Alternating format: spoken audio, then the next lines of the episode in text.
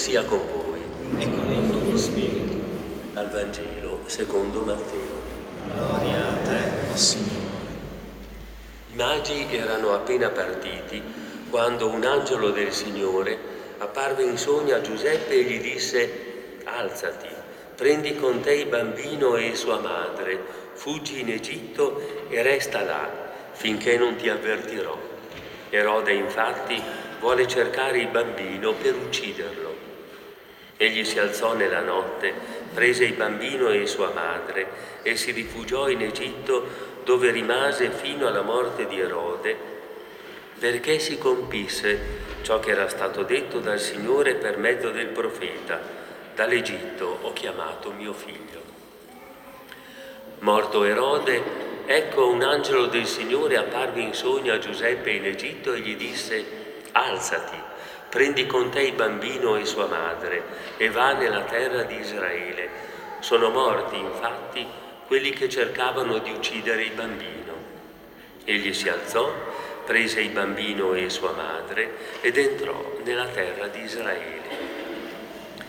Ma quando venne a sapere che nella Giudea regnava Archelao al posto di suo padre Erode, ebbe paura di andarvi.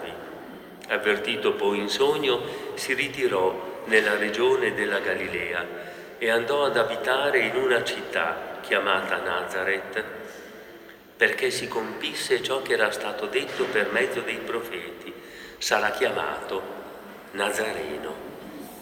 Parola del Signore. Lode a te, o Cristo.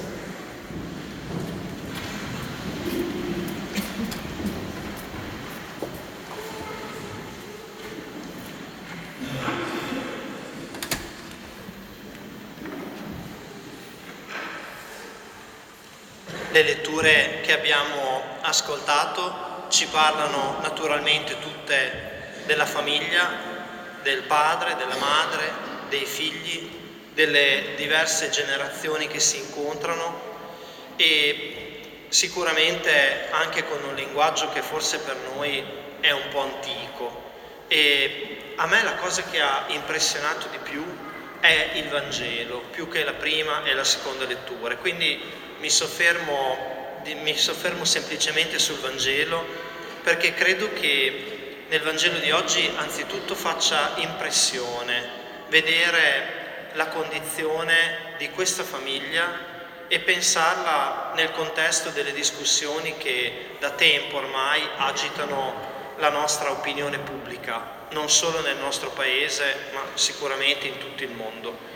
E pensare che la famiglia di Gesù è una delle tante famiglie di poveri che per scappare dalla morte è costretta a spostarsi, a cercare rifugio in una terra di cui non conosce gli usi, non conosce la lingua, senza niente e con il carico di un bambino che deve essere protetto e fatto crescere, è una cosa appunto che fa molto pensare, soprattutto a, a quello che è il nostro immaginario che noi tante volte rivestiamo appunto della Sacra Famiglia.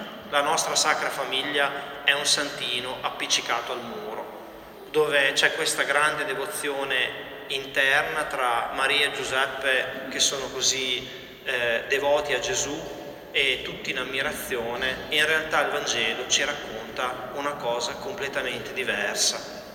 Certo, Maria e Giuseppe si chiedono sempre che cosa sarà di questo bambino, ma intanto il Vangelo ci dice che devono scappare, poi possono ritornare, poi devono nuovamente spostarsi e credo davvero che noi oggi quando leggiamo questi Vangeli dobbiamo veramente avere una visione diversa sulla nostra storia e sul nostro mondo, perché in fondo davvero Dio è il Dio che sta con ultimi e fin dall'inizio i Vangeli ci raccontano proprio questa cosa. E quindi la prima domanda che dobbiamo farci ascoltando il Vangelo di oggi è se noi siamo disposti a testimoniare questa famiglia di Nazareth, questa sacra famiglia, oppure se preferiamo far finta di non vedere la storia di Gesù e e così, e fermarci semplicemente su qualcosa di più sdolcinato, ma sicuramente non reale. E questa penso sia la prima domanda che il Vangelo di oggi ci butta in faccia con molta forza, pensando proprio al tempo che viviamo e alle tante discussioni che si fanno nel nostro mondo. E, e poi il Vangelo di oggi parla soprattutto della paternità di Giuseppe. Io credo che eh, siamo poco abituati forse a sentire la versione di Giuseppe, ma credo che sia una versione molto importante.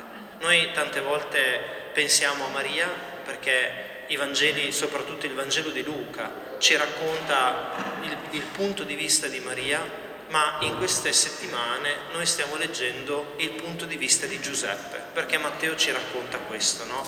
Giuseppe è quello che deve garantire a Gesù la discendenza davidica, Giuseppe è quello che è chiamato a fidarsi e a prendere con sé Maria e oggi Giuseppe è quello che deve decidere qual è la cosa migliore per salvare la vita di Gesù e di Maria.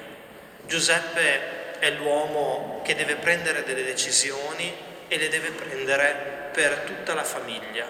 E, e in questo credo davvero che si esprima in modo molto semplice la sua paternità.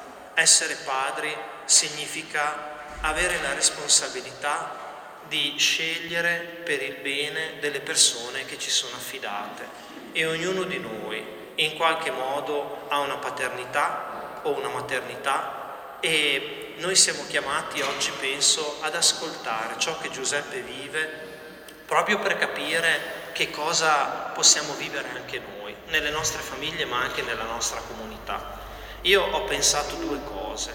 La prima è che Giuseppe è un uomo dei sogni e noi sappiamo che il Vangelo ci dice che Giuseppe ha tanti sogni nel corso della sua, diciamo, breve apparizione nel Vangelo, almeno quattro. Il primo quando deve accettare di prendere con sé Maria, ed è il Vangelo che abbiamo sentito domenica scorsa, e poi oggi ci sono tre sogni che Giuseppe fa, sogni dopo i quali Giuseppe si alza e va e decide in base a ciò che ha sognato. Questi sogni sono un modo con cui la Bibbia dice qualcosa che non si riesce a esprimere a parole, cioè il fatto che Dio parla misteriosamente nel cuore di Giuseppe. Io credo che quando noi leggiamo questi Vangeli nella categoria del sogno, degli angeli, dobbiamo soprattutto riconoscere questo. C'è un modo misterioso con cui il Signore parla nella vita di queste persone e questo aiuta loro a capire qual è la direzione da prendere. A me viene in mente una, una, cosa, una frase del Concilio Vaticano II sul tema della coscienza e penso che sia molto in tono con quello che il Vangelo di oggi ci dice. Il Concilio dice che la coscienza è il sacrario intimo che c'è in ognuno di noi è il luogo in cui noi siamo sempre a contatto con la parola del Signore, con il Signore che parla attraverso il suo Spirito e che si esprime in un modo che non si riesce a, a tradurre a parole in modo immediato. Ecco, io penso che questa cosa sia la cosa che ha vissuto Giuseppe. È quando noi abbiamo delle intuizioni che ci aiutano a capire qual è la direzione. Ecco, questa cosa è la stessa cosa che Giuseppe vive e quello che colpisce è la sua prontezza nel rispondere a queste intuizioni, per il bene non solo suo, ma di tutta la sua famiglia. E appunto Giuseppe si alza in fretta, prende Maria, poi Giuseppe torna sempre allo stesso modo e poi dopo cambia ancora e va a Nazareth.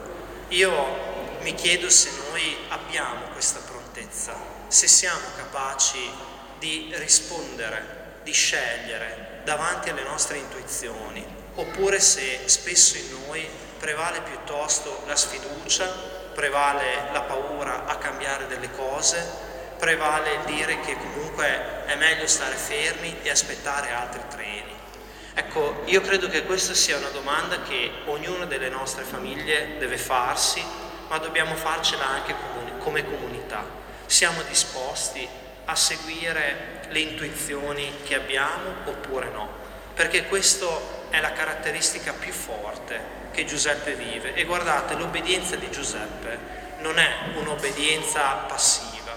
Giuseppe sente le cose e decide di farle, ma non è un'obbedienza passiva. E questa cosa succede anche per noi. E poi l'altra caratteristica che mi colpisce sempre moltissimo è che Giuseppe sceglie ciò che vede in quel momento, ma non è una persona rigidamente fissata sulle sue scelte. Quando capisce che è il momento di tornare indietro, Giuseppe torna indietro. E prima va perché ha paura per il bambino, poi torna indietro perché il momento lo permette e poi dopo ancora, invece di rimanere lì, cambia posto e va ad abitare a Nazareth. E credo che questa capacità anche di scegliere senza troppe rigidità sia una, una, una componente fondamentale oggi nella nostra vita. E io lo penso soprattutto per la Chiesa. Se noi come Chiesa oggi vogliamo esprimere la paternità, dobbiamo essere capaci di cogliere ciò che è bene nella situazione e a volte invece noi siamo troppo rigidamente fissati sui nostri schemi e questo non permette di fare il bene delle persone.